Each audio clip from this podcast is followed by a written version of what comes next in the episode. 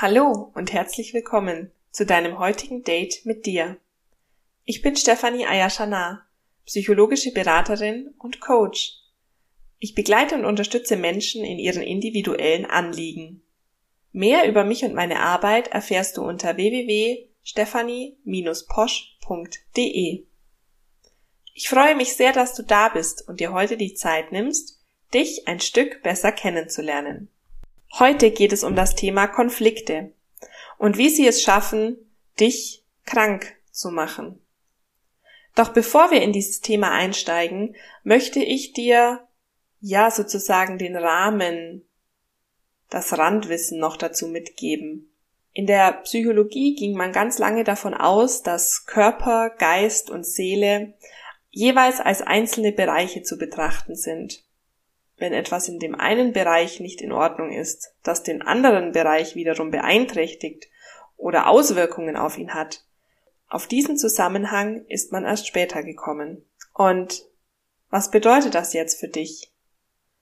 Das bedeutet, dass ich dich dazu einladen möchte, dich, dein System als Ganzes zu sehen, nicht deinen Körper von Geist und Seele zu trennen, sondern es als Einheit, als Ganzes wahrzunehmen.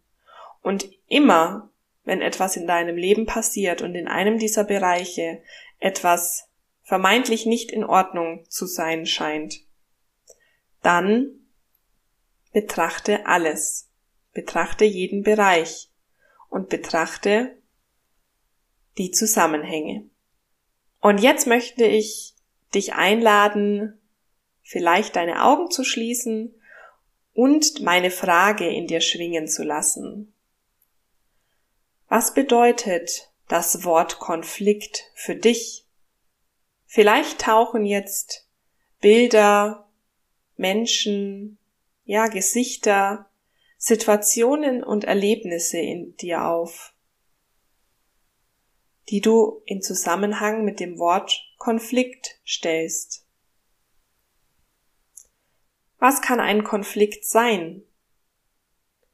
Es können unausgesprochene, ja zurückgehaltene Dinge sein, die einen Konflikt bedingen. Es können Streitereien, Unverständnis, aber auch Uneinigkeit sein. Normalerweise hat jeder von uns ein sehr, sehr gutes und fein getuntes System und Parameter, an denen er messen kann ob gerade alles in Ordnung ist oder ob ein Konflikt in der Luft schwebt. Du kennst bestimmt den Begriff, es liegt etwas in der Luft oder etwas ähnliches. Das sind ja Dinge, die wir nicht greifen können, nicht messbar nachweisen können. Und doch weiß jeder, was damit gemeint ist. Wenn du also in dich hineinhörst, in Situationen, in denen für dich ein Konflikt vorliegt oder sich anbahnt, dann achte in Zukunft auf dich, auf dein Inneres, auf deinen Körper. Was passiert? Was passiert mit ihm? Werden deine Hände vielleicht schwitzig oder angespannt? Verkrampft sich dein Magen? Spannt sich dein Rücken an? Oder werden deine Füße kalt? Hast du das Gefühl, eine unendlich große Traurigkeit in deinem Brustbereich zu verspüren? Oder ähnliches. Diese Parameter sind bei jedem von uns individuell. Doch wenn du lernst, sie zu erkennen und zu hören, dann kannst du Konflikten schon sehr gut vorbeugen, indem du dann die Dinge, die du eigentlich hinunterschlucken und nicht sagen wolltest, aussprichst.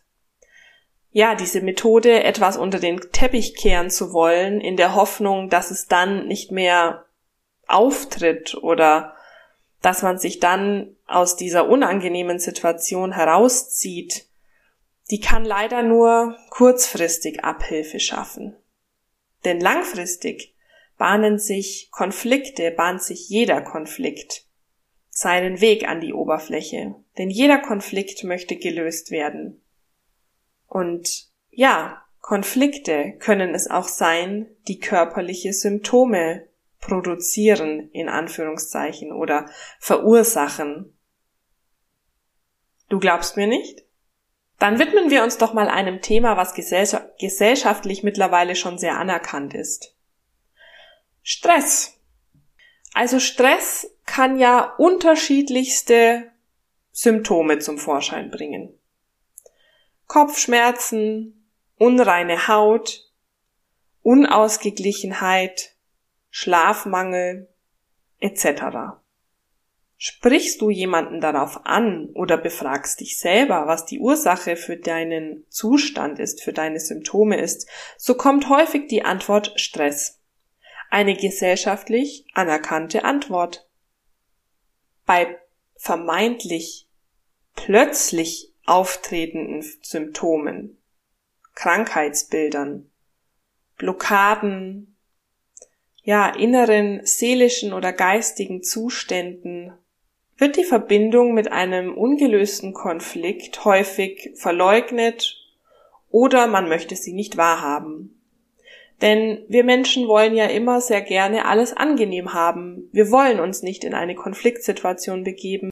Verursacht sie doch bei uns unangenehme körperliche, äußere und innere Umstände.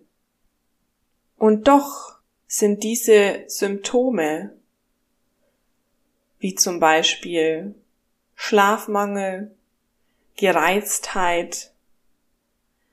Ja, es kann auch Traurigkeit sein oder Workaholic zum Beispiel. Das sind alles Symptome oder können alles Symptome sein für Konflikte, die sich bemerkbar machen möchten. Denn sie möchten deine Aufmerksamkeit.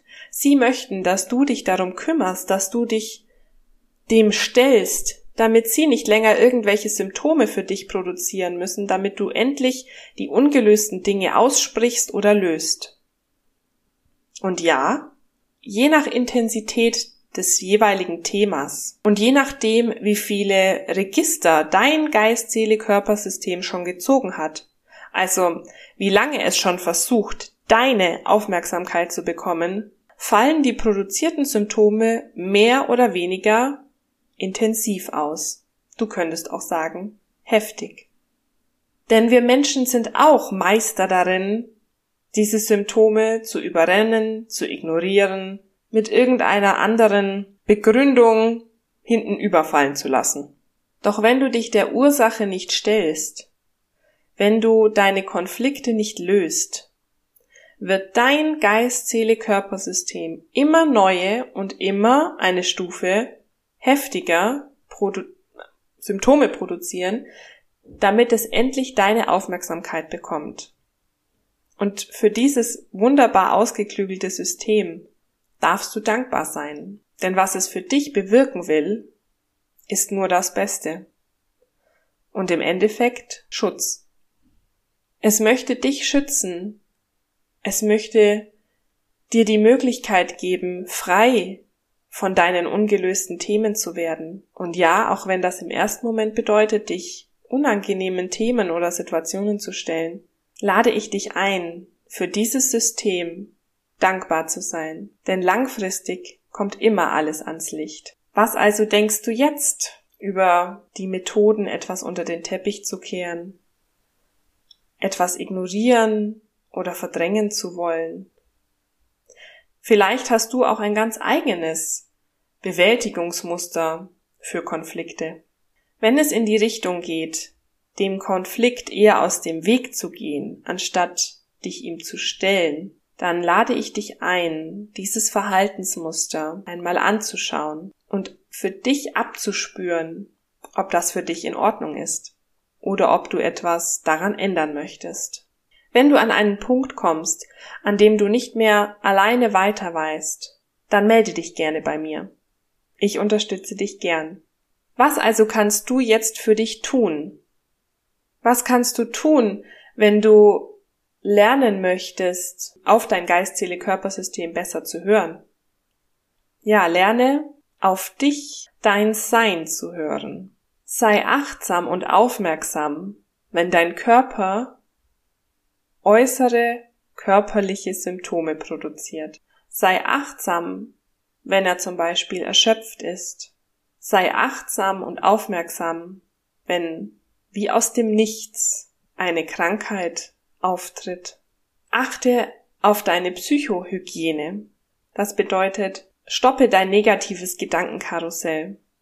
Füttere deinen Geist mit positiven Affirmationen, mit positiven Gedanken, ja, mit positiven Bildern.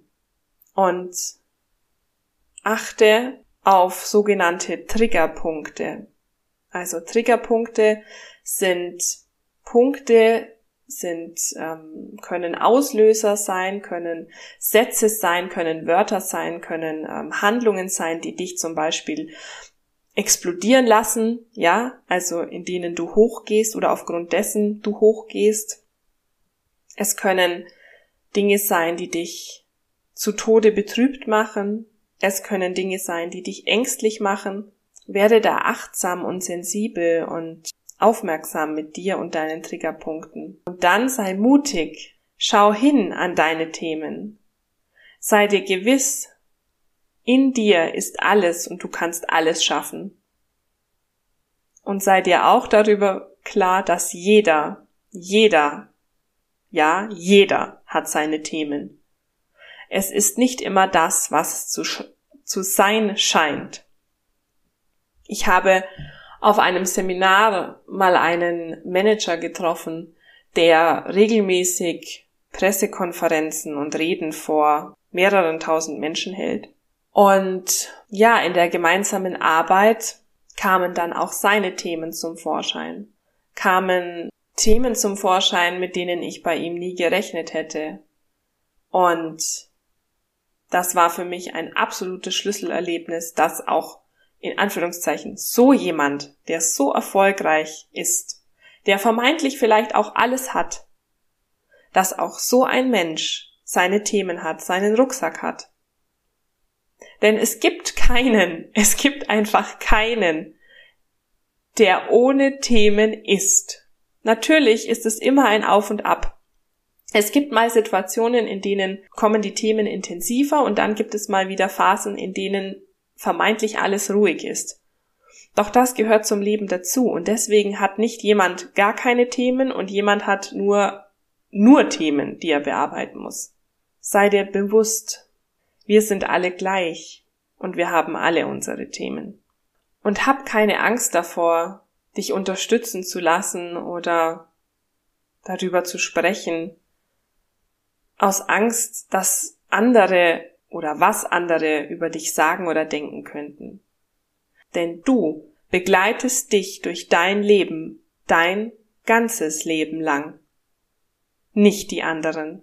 Also sei es dir wert, sei es dir wert, dich zu befreien, deine Konflikte anzugehen, deine Konflikte zu lösen. Ich wünsche dir ein gutes Hinschauen, einen ehrlichen Umgang mit dir selbst und Freue mich auf unser nächstes gemeinsames Date. Alles Liebe, deine Stefanie.